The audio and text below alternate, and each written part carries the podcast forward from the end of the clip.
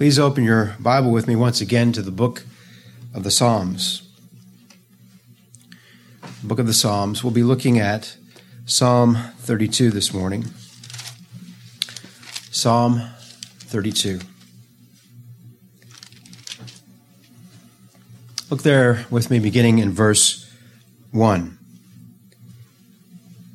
Blessed is he whose transgression is forgiven, whose sin is covered.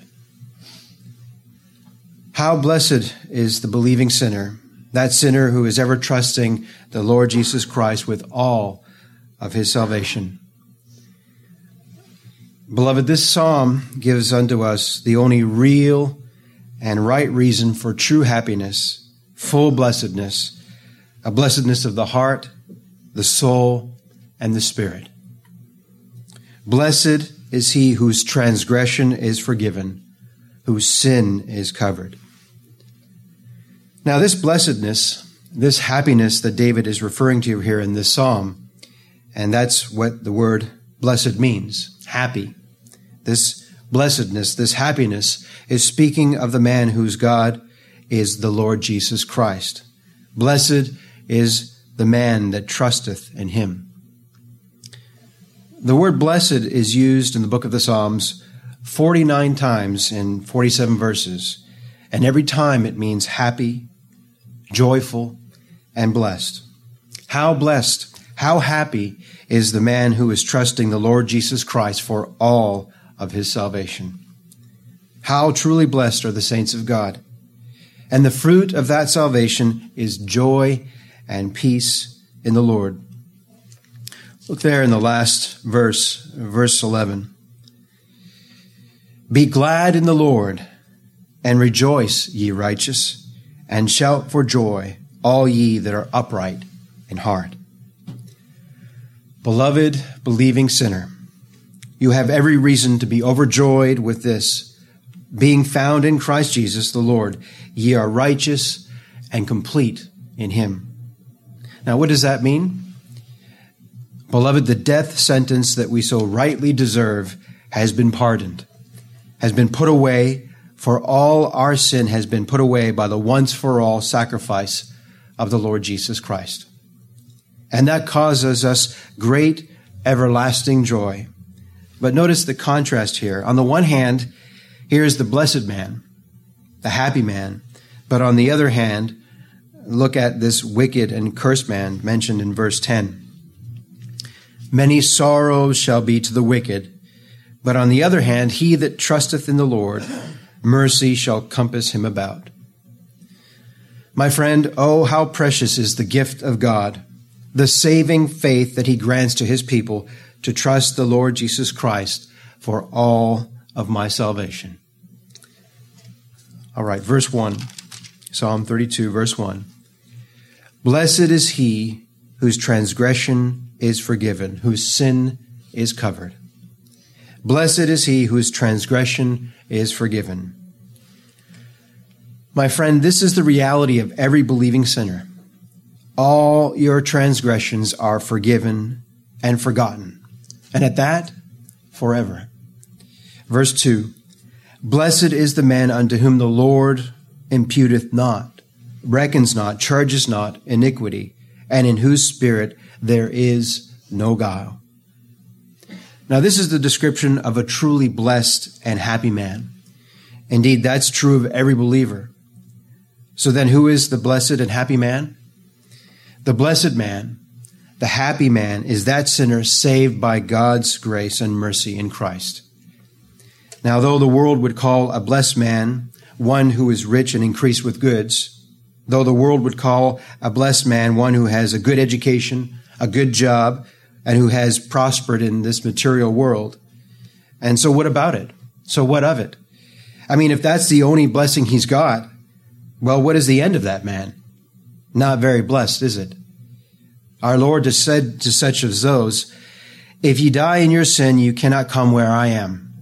He said, except you believe that I am, you'll die in your sins.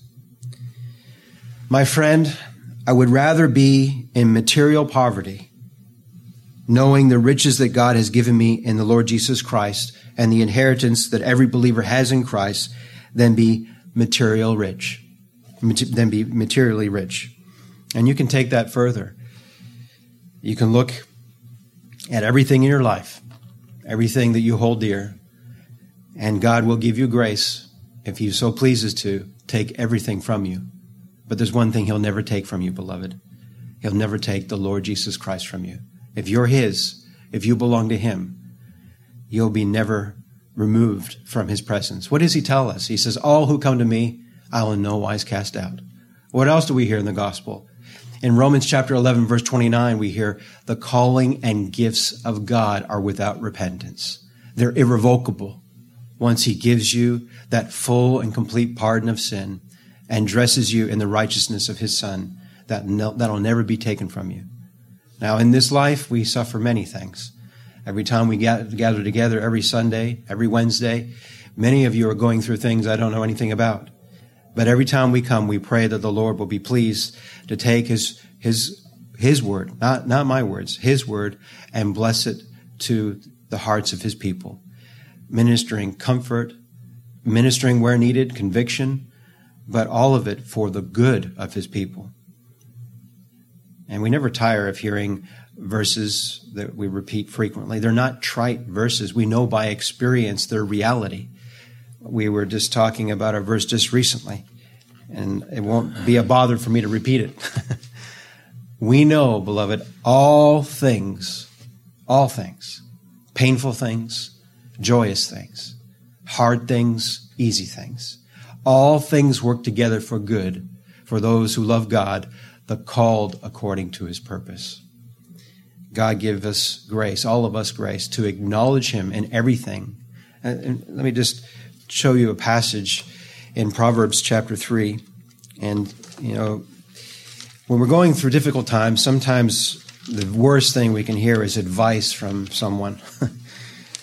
uh, I pray the Lord will minister to everyone gathered here this morning in your particular trial, your particular difficulty. Life's hard, it's not easy.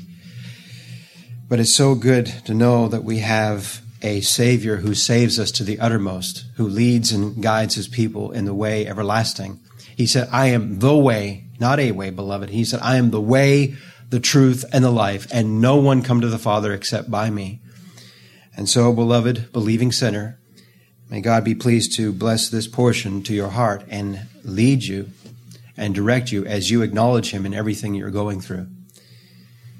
We read there in Proverbs chapter 3, Verse 5 Trust in the Lord with all thine heart, and lean not unto thine own understanding. Don't lean unto the understanding of any man, of any man. Lean under the understanding that the Lord gives you in his word. Lean unto, let me say it much stronger, lean unto him. lean on him. Lean on him. He's not a crutch. He's a rock. He's a foundation. Cast all your cares upon him because he careth for you, beloved. Trust in the Lord with all thine heart and lean not unto thine own understanding. In all thy ways acknowledge him. And oh, what a blessed thing to read there. and he, not me, not you, not someone else, he shall direct thy paths. Be not wise in thine own eyes. Fear the Lord and depart from evil. Turn with me to the first epistle of John. First epistle of John, chapter 5. You know, amongst uh, the discourse of this world, you hear people say things like there's people that have and people that don't have. You know, the, the haves and the haves nots. You've ever heard that? The haves and the haves not? Maybe some of you have heard that before. Well, look what it says there in 1 John chapter 5, verse 12. This is the only issue that matters the only issue.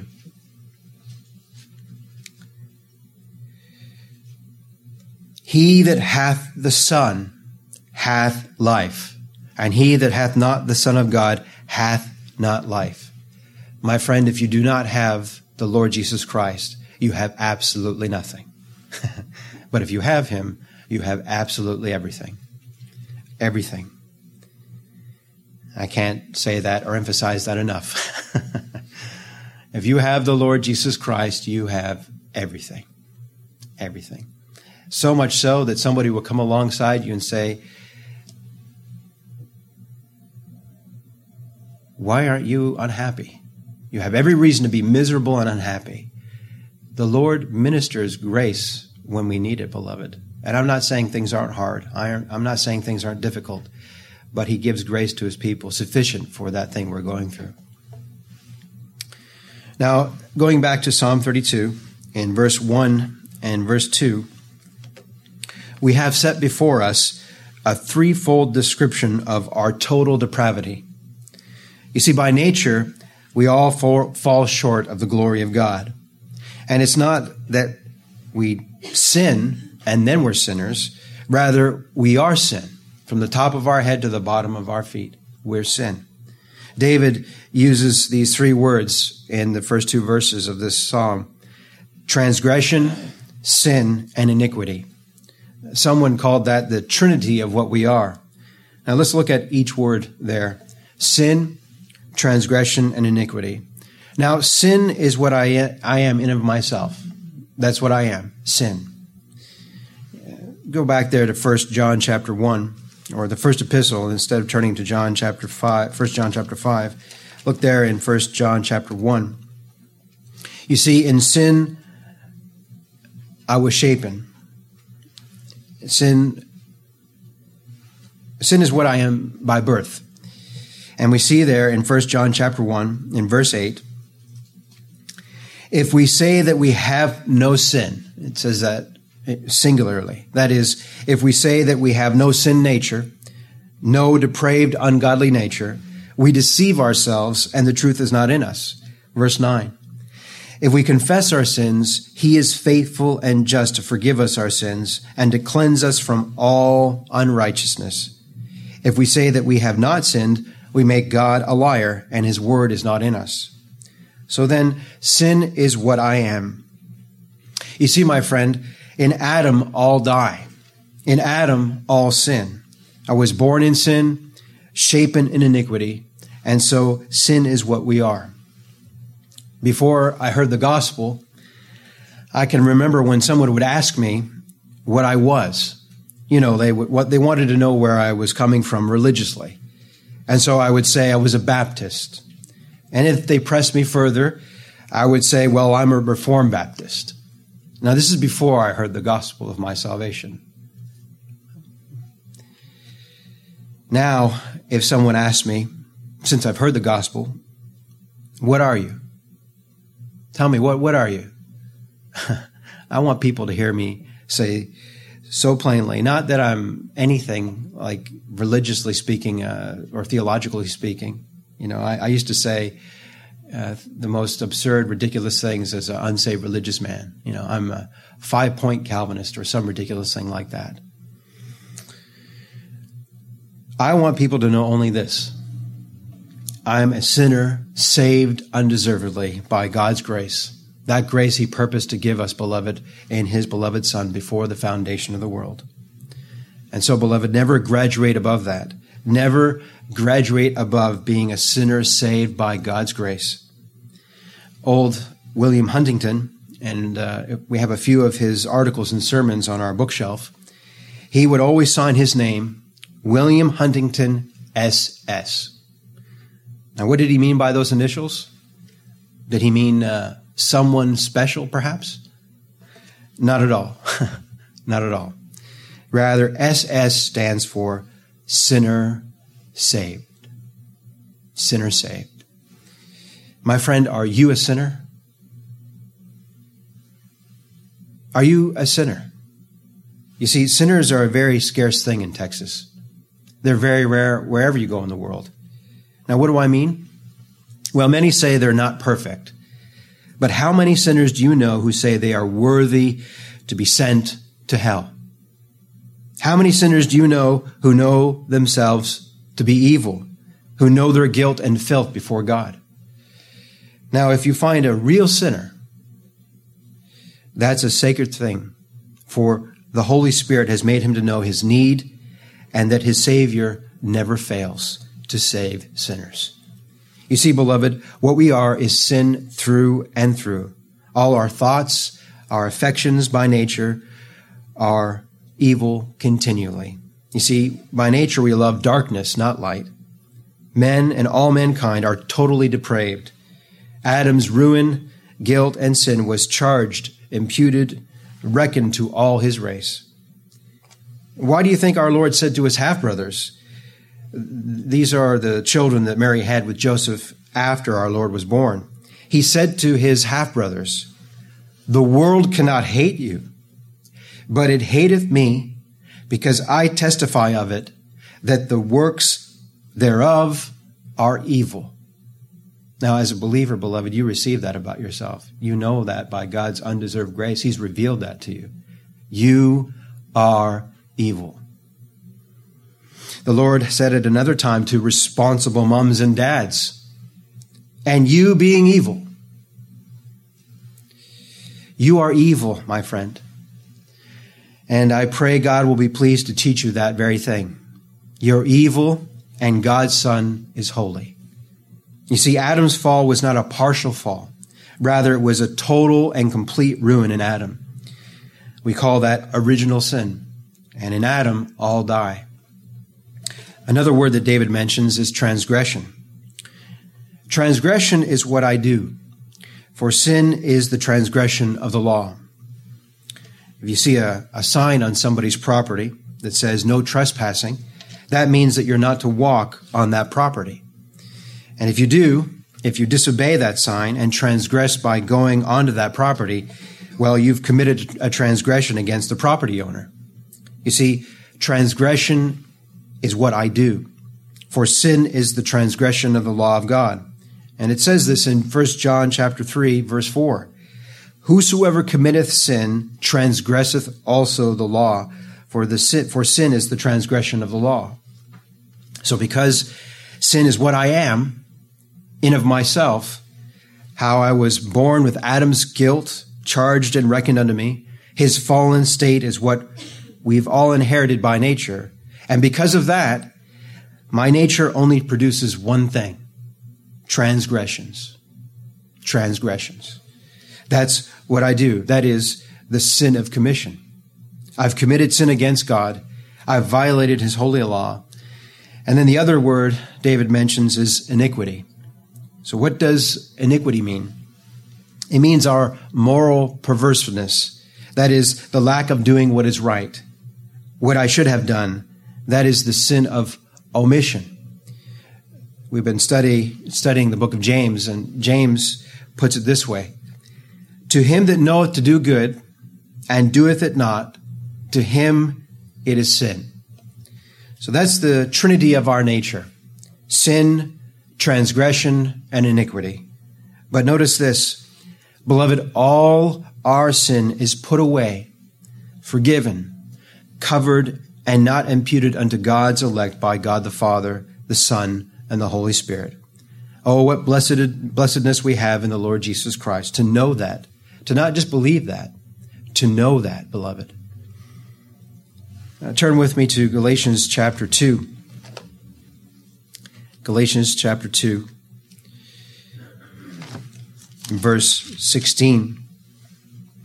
All the wonderful places where it sets forth not things we'd like to think so or things we'd like to believe, but it says this much more strongly because it's revealed from above. We know all things work together for good for those who love God, the called according to his purpose. We know.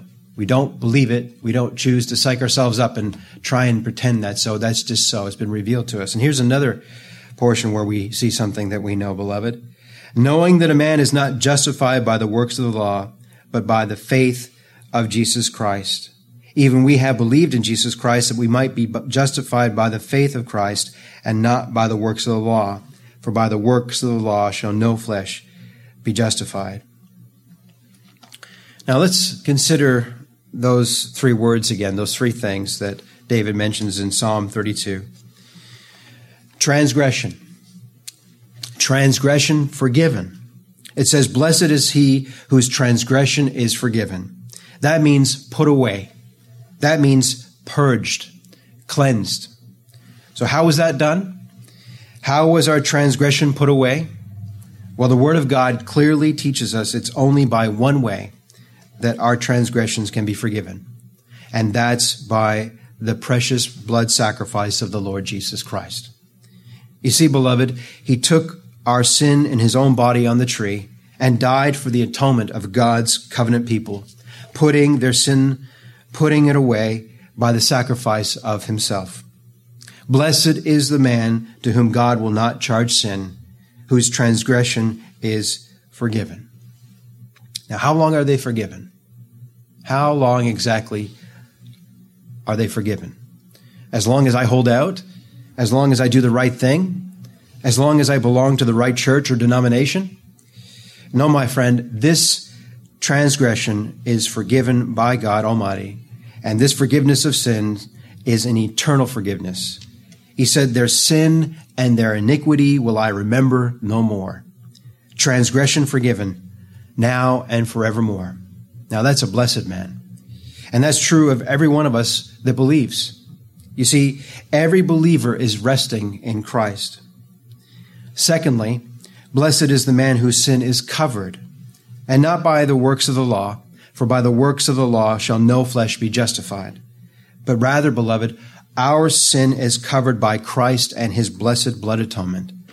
For it says in 1 John chapter 4 verse 10, Herein is love, not that we love God, but that he loved us and sent his son to be the propitiation, the sin atoning victim for all our sins. Beloved, with his blood, by the sacrifice of himself, he put away all our sins as far as the east is from the west.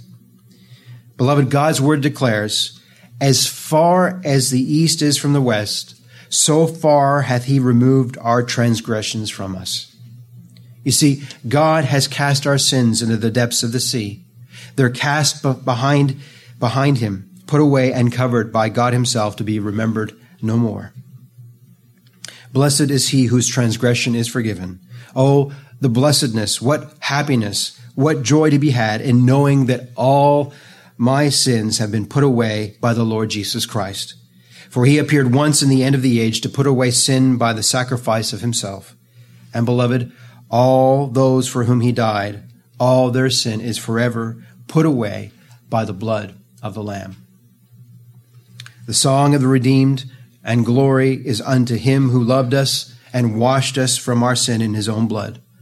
To him, beloved, be all the honor and glory both now and forever transgressions forgiven, sin covered. And then it says in verse 2 Blessed is the man unto whom the Lord will not impute iniquity. Blessed is the man unto whom the Lord imputeth not iniquity. What a blessing. Oh, the blessedness of the man to whom God will not charge sin. Remember the scriptures in Romans chapter 8? Who shall lay anything to the charge of God's elect? Tell me. Oh, that I might win Christ and be found in him. The apostle Paul said, there is therefore now no condemnation, no condemnation to them which are in Christ Jesus, who walk not after the flesh, but after the Spirit. We read in Romans chapter 4, David describing the blessedness of the man unto whom God imputeth righteousness without works saying, Blessed are they whose iniquities are forgiven, whose sins are covered. Blessed is the man to whom the Lord will not charge sin. Now turn with me to Romans chapter 8. Romans chapter 8, and look there with me, beginning in verse 31. The apostle writes in Romans chapter 8, verse 31 What shall we say to these things? If God be for us, who can be against us? Beloved, if God is for us in the eternal covenant of grace in Christ, and he is, if God be for us, then who can be against us? Verse 32. He that spared not his own son, but delivered him up for us all, how shall he not with him also freely give us all things? Now that for us all, in verse 29, it tells us who the all is. For whom he did foreknow, he also did predestinate to be conformed to the image of his Son.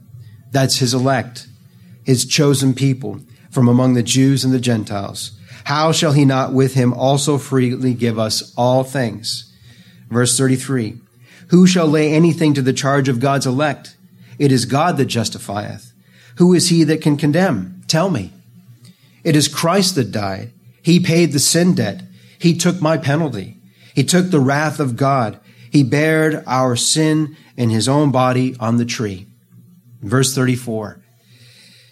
Beloved, it is Christ that died, yea, rather, that is risen again, who is even at the right hand of God, who also maketh intercession for us. Transgression forgiven, sin covered, iniquity not charged. Beloved, our redemption is paid, and his righteousness is imputed to you who believe. You see, there are, are two things I must have to stand before God. Two things I desperately need to stand before the God who is the maker of all things, the true and living God who is holy, holy, holy. Two things I need. First, I must have my sin put away. And secondly, I must have charged to me a perfect, justifying righteousness, and that is the Lord Jesus Christ himself. A righteousness without works, without any contribution on my part, totally by the free sovereign grace of God alone. Justified freely by his grace through the redemption that is in Christ Jesus. Now look back at Psalm 32. Psalm 32. So blessed is the man, that man, to whom the Lord imputeth not iniquity, in whose spirit there is no guile. That is, believers have been given real genuine saving faith that only and ever looks to Christ. There's no hypocrisy. We're not playing church. We're not playing charades. We're not play acting. We're not pretending to believe God. No, no. Rather, we do really trust Him alone for all of our salvation. What is faith? It's the gift of God through which I forsake all and trust only Him. That's faith. Forsaking all, I trust him. And it's the gift of God. The apostle Paul calls it unspeakable. Peter said it's precious. That precious God given faith.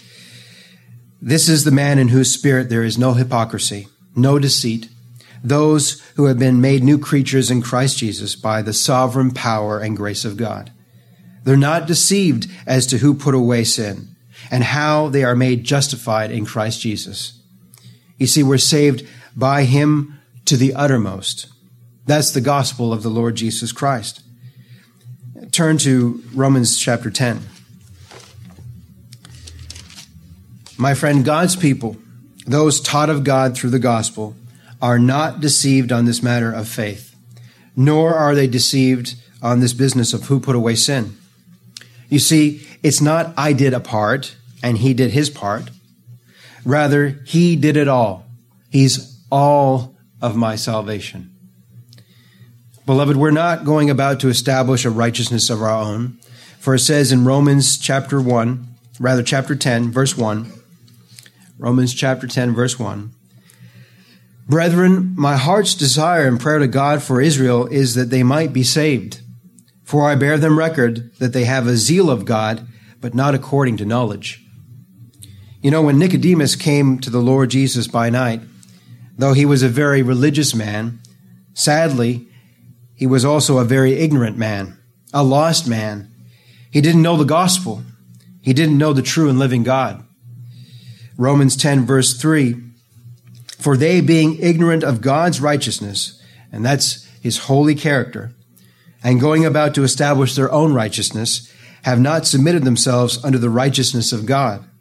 Now that's the righteousness that's provided for his people. The good news of the gospel, how that Christ established our righteousness for us. Verse 4 For Christ is the end of the law for righteousness to everyone that believeth. You see, every true believer in Christ Jesus is no longer going about to establish a saving righteousness of their own. For we are by his grace believing on the Lord Jesus Christ, who is all our righteousness before God. And my friend, he's all my righteousness. As a matter of fact, in scripture, he's called the Lord our righteousness. Beloved, He is our righteousness in whose spirit there's no guile. And he is ever beholding his people like Nathanael. Behold, an Israelite indeed, in whom is no guile. No guile. I recently read the story of a young convert who testified how that God had done a work of grace in his heart. Now, this man had no guile in his spirit. He was not playing games. He was not full of hypocrisy, for God had given him true, genuine, saving faith, and he was resting in Christ alone for all of his salvation. And so when he approached the elders of the congregation and told them that the Lord had marvelously saved him by his sovereign mercy and grace, and that he indeed was a lover of the Lord Jesus Christ, the elders of the church began to question him and asked him about his conversion. And he said, Well, you know, I did my part and God did his.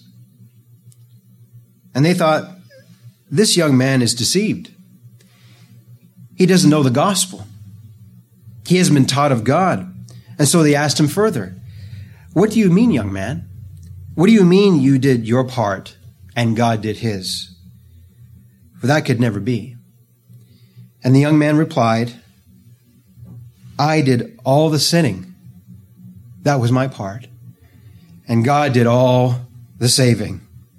That was his part. And that's the way it is with us, beloved. How that God saves us to the uttermost. we have no part in it. We read in God's word, and God give you grace to hear it and rejoice in it, believe and rest in it. God who hath saved us and called us with an holy calling, not according to our works, but according to his own purpose and grace, which was given us in Christ Jesus before the world began. So we can say with that young man, if I have any part to own in my testimony, it's this. I did all the sinning, and my Lord and God Jesus Christ did all the saving. My salvation is not of him that willeth, nor of him that runneth, but of God that showeth mercy. By his power, by his grace, he made me a new creature in Christ Jesus, and he made me to love him instead of darkness. He called me out of darkness into his marvelous light. Psalm 32, verse 3. When I kept silence, my bones wax old through my roaring all the day long. For day and night thy hand was heavy upon me. My moisture is turned into the drought of summer. We see here what God does in us when He reveals the gospel to us. That Holy Spirit conviction, the Spirit of truth that the Lord sends to reprove and convict His people. My friend, if you miss Holy Spirit conviction, if you miss Holy Spirit conviction, you'll miss true repentance. If you miss repentance, you'll miss faith. And if you miss faith, you'll miss Christ. You see, saving faith only and ever looks to the Lord Jesus Christ. When I kept silence, my bones waxed old through my roaring all the day long. What a blessed thing it is to be convicted by God, the Holy Spirit, to have Him make known to us and realize that we are sinners through and through, that we are full of iniquity, that we are transgressors. My friend, have you ever seen yourself that way before God? Has God so loved you that he's put you into the light and countenance of his beloved Son to show you all of your wretchedness? To show you the wisdom of Christ? Beloved, he has made us wise unto salvation by showing us our great and desperate need to be saved by Christ alone. You know, he's the savior of sinners. Christ Jesus came into the world to save sinners. He died for the ungodly. And no one knows the pain of Holy Spirit conviction, of Holy Spirit reproof, except those who have experienced it in their heart. And my friend, it's not a one time experience. Rather, it's an ongoing thing in the heart of the believer. For beloved, we're continually being convicted that we are sinners. And as we grow in the grace and knowledge of Christ, we long to be more and more like God's beloved Son. How do you know you're growing in grace? How do you know that? Well, a growth in grace is not something that's upward. Rather, a growth in grace is something that's downward. Indeed, the more I grow in the grace and in the knowledge of the Lord Jesus Christ, the more I see of God and his holy character, and consequently, I see more of myself and just how wicked and sinful I really am. Makes me appreciate our Lord Jesus Christ all the more, who is all my righteousness, all my standing, and all my acceptance before my Heavenly Father. That's the blessed gratitude that every believer in Christ enjoys through Holy Spirit conviction.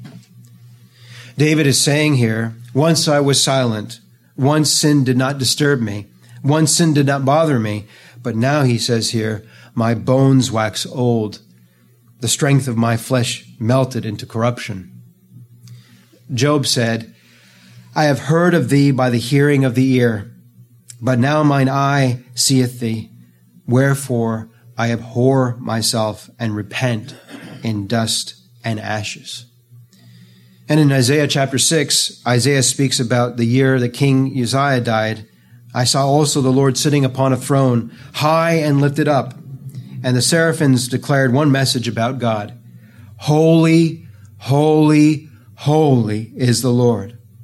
And in Isaiah chapter 6, verse 5, after he beheld our King, the Lord Jesus Christ, high and lifted up, Isaiah said, Woe is me, for I am undone, because I am a man of unclean lips, and I dwell in the midst of a people of unclean lips. For mine eyes have seen the King, the Lord of hosts. Now that's conviction of sin, and that's a blessing. Blessed is the man who is convicted of his sin before Almighty God. All right, Psalm 32, verse 4. For day and night thy hand was heavy upon me. Now, David's not speaking here about the hand of the preacher or the hand of the church. Rather, he's speaking here about the mighty hand of God. None can stay the sovereign hand of God, and it's his hand that pressed heavy upon me. And all my so called goodness, all my so called righteousness turned into the drought of summer. Just a filthy, dried up, ruined rag. And this is a good and necessary thing for God to bring us to know, to make us to know what we are, that we might seek salvation in whom it is found. My friend, if you're thirsty, God says, Come. Turn with me to Isaiah chapter 55. Isaiah chapter 55, verse 1. Ho, everyone that thirst, thirsteth, everyone that thirsteth, come ye to the waters, and he that hath no money, come ye, buy and eat. Yea, come buy wine and milk without money and without price. My friend, if you're thirsty, God says, Come. Come ye to the waters. Come ye that hath no money. Now that's some strange economics. Nevertheless, this is the economics of the gospel. He that hath no money, come and buy. Now, how do you buy without money? Well, because it's free grace. It's free grace. And so come and buy without money, without price. Come buy wine and milk. Salvation, the free gift of God. David says in verse 4 of Psalm 32 Lord, thy hand was heavy upon me. My moisture is turned into the drought of summer. And beloved, the same hand that wounds and strips us in love is the very same hand that raises us up in grace. You see, before God saves us and clothes us in that blessed righteousness of Christ, do you know what he does? He strips us bare. Before God heals us, do you know what he does? He takes his sword of the Spirit and he wounds us. He operates upon the heart. The word of God is quick and powerful and sharper than any two edged sword. And in his wise hand, God operates upon his covenant people. You see, the same hand that crushes pride, lust, self glory, and self righteousness is the very same hand that reveals Christ in the believing sinner and gives him a new opened heart and a new nature, that divine nature. Beloved, we are partakers of the divine nature in Christ Jesus. And yes, we still have that old rotten nature, that old Adam nature, but we have that blessed nature of Christ in us. You see, beloved, Christ in you is the sure hope of glory. God's word declares, if any man be in Christ, he is a new creation. Old things are passed away. Behold, all things are become new. As I mentioned earlier, if you miss Holy Spirit conviction, you'll miss true faith and repentance. And if you miss true faith and repentance, you'll miss the Lord Jesus Christ. God's word declares without faith, it's impossible to please him. Do you ever think about that scripture in Hebrews chapter 11? It says there in Hebrews chapter 11, verse 6, without faith, it is impossible to please him. For he that cometh to God must believe that he is, and that he is the rewarder of them that diligently seek him. You see, my friend, it's impossible to please God without faith. For a man without faith is a man without Christ. And so, without Christ, my friend, it's impossible to please our Heavenly Father. For acceptance before Him is only found in His beloved Son, the Lord Jesus Christ. And so we see here in these verses the fruit of the Holy Spirit, that fruit of Holy Spirit conviction. And so as we consider these things, my friend, I believe you will be made to know in your own heart if God has ever convicted you of your sin. What a blessed thing it is to be convicted of God. And what a cursed thing it is to just be convicted on your own. It's a difference between being a hypocrite and being a real sinner. That's, that's my only hope, beloved. How about yours? My only hope is that I really am a sinner who's desperately depending on the Lord Jesus Christ for all of my salvation. Nothing more cursed than a religious pretender. You know that man who's at a prayer meeting and he cries out to God, Oh God, I'm a worm of a man. Really? You believe that? Well, let's, let's hear what's going on in his home. Does his wife say the same thing? You're just a worm of a man. What does he say? Does he say it's true? Or does he tell his wife to shut up? Big difference between when God reveals what you are what I'm saying to you, beloved, is when God loves you in the gospel of his son, your worst enemy could point a finger at you and touch your sorest part. And everything he railed on you was true. You know, this, that, and the other thing. And you would have to tell them. Now, I'm not saying that's easy on the flesh. It's hard on the flesh. I understand that. But you can tell them that doesn't hold a candle to what God has shown me in love. He's shown me far worse than what my worst enemies have ever said about me. And beloved, isn't it good to know that the Lord Jesus Christ came into the world to save sinners? He's a sovereign, successful Savior. Now, time has passed here quite rapidly. So I'll, i think I'll just conclude here. But I do want to impress some things upon your ears, and I pray the Lord will bless them with the hearing ear and comfort his people convict his people, and save his people. The Lord Jesus Christ is everything in salvation. We read in God's Word how that the Lord Jesus Christ did not come into the world to try and save everybody. The Apostle Paul says so plainly and so clearly, and we never tire of hearing it. He said, A true and faithful saying, worthy of all acceptation I mean, the whole world ought to receive it. They won't unless God does something for them. But this is the true and faithful saying, worthy of all acceptation. Christ Jesus came into the world to save sinners. That's the gospel. That's the gospel. How that this sinner behind this pulpit, for most of my religious life, well, all of my unconverted religious life, I only heard half a gospel. I heard how the Lord Jesus Christ paid the penalty for me, that his blood was shed for me. But I didn't hear the other half of that gospel. You see, if you only hear half the gospel, it's no gospel at all. This is the gospel. The Lord Jesus Christ paid the penalty in full for, our, for all our sins. But much more, beloved, he performed the law for us. You see, we're all responsible people here. Some of you are fathers and mothers. Some of you are grandparents, grandfathers, and grandmothers. Some of you are wives and husbands. Some of you are daughters and sons. And God requires of all of us perfection.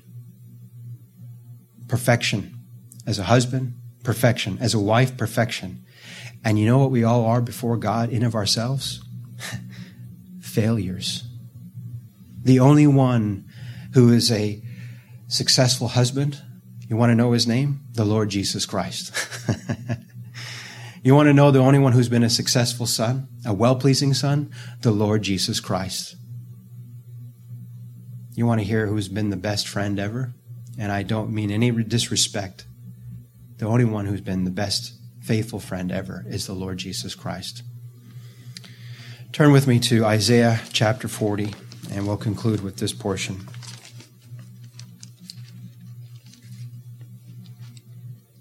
In this portion, we, we do hear about the, the gospel of not only how the Lord Jesus Christ paid the penalty of the law, but he performed the law for us.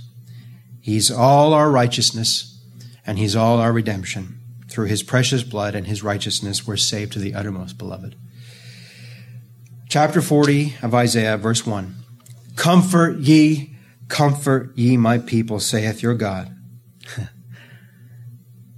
Every man sent of God is sent to comfort God's people. I'm not here behind this pulpit to try and govern your conscience, to, to have you stop doing some things and then start doing some other things. No, I'm here to preach salvation accomplished. I'm here to preach it is done. I'm here to preach how that the Lord Jesus Christ is a sovereign, successful Savior, and he shall not fail to save his people. Speak ye comfortably to Jerusalem. what does that say? I'm not here to preach to your head. I'm not here to straighten out your theology, get your doctrine right. I'm here to preach comfort to that heart that he opens in his people. Isn't that wonderful to read in Acts chapter 16, verse 14? That our sister Lydia, she didn't open her heart. The Lord opened her heart that she might give attendance to the things that Paul was preaching. Well, what was Paul preaching? Christ and Him crucified. Cry unto her that her warfare is accomplished. It's done. What happens when warfare is accomplished? Peace. Perfect peace, whose mind is stayed on thee. Peace. Peace. Tell her that her iniquity is pardoned, for she has received of the Lord's hand double for all her sins. He's my perfect record before my Heavenly Father, and He's the payment for the penalty of my sins. May the Lord be pleased to take his word this morning and once again comfort our hearts, cause us to grow in the grace and the knowledge of his beloved Son, and deliver us. Set us in the way everlasting. Keep us from looking at ourselves, but ever look to the Lord Jesus Christ, trusting in him with all of our salvation.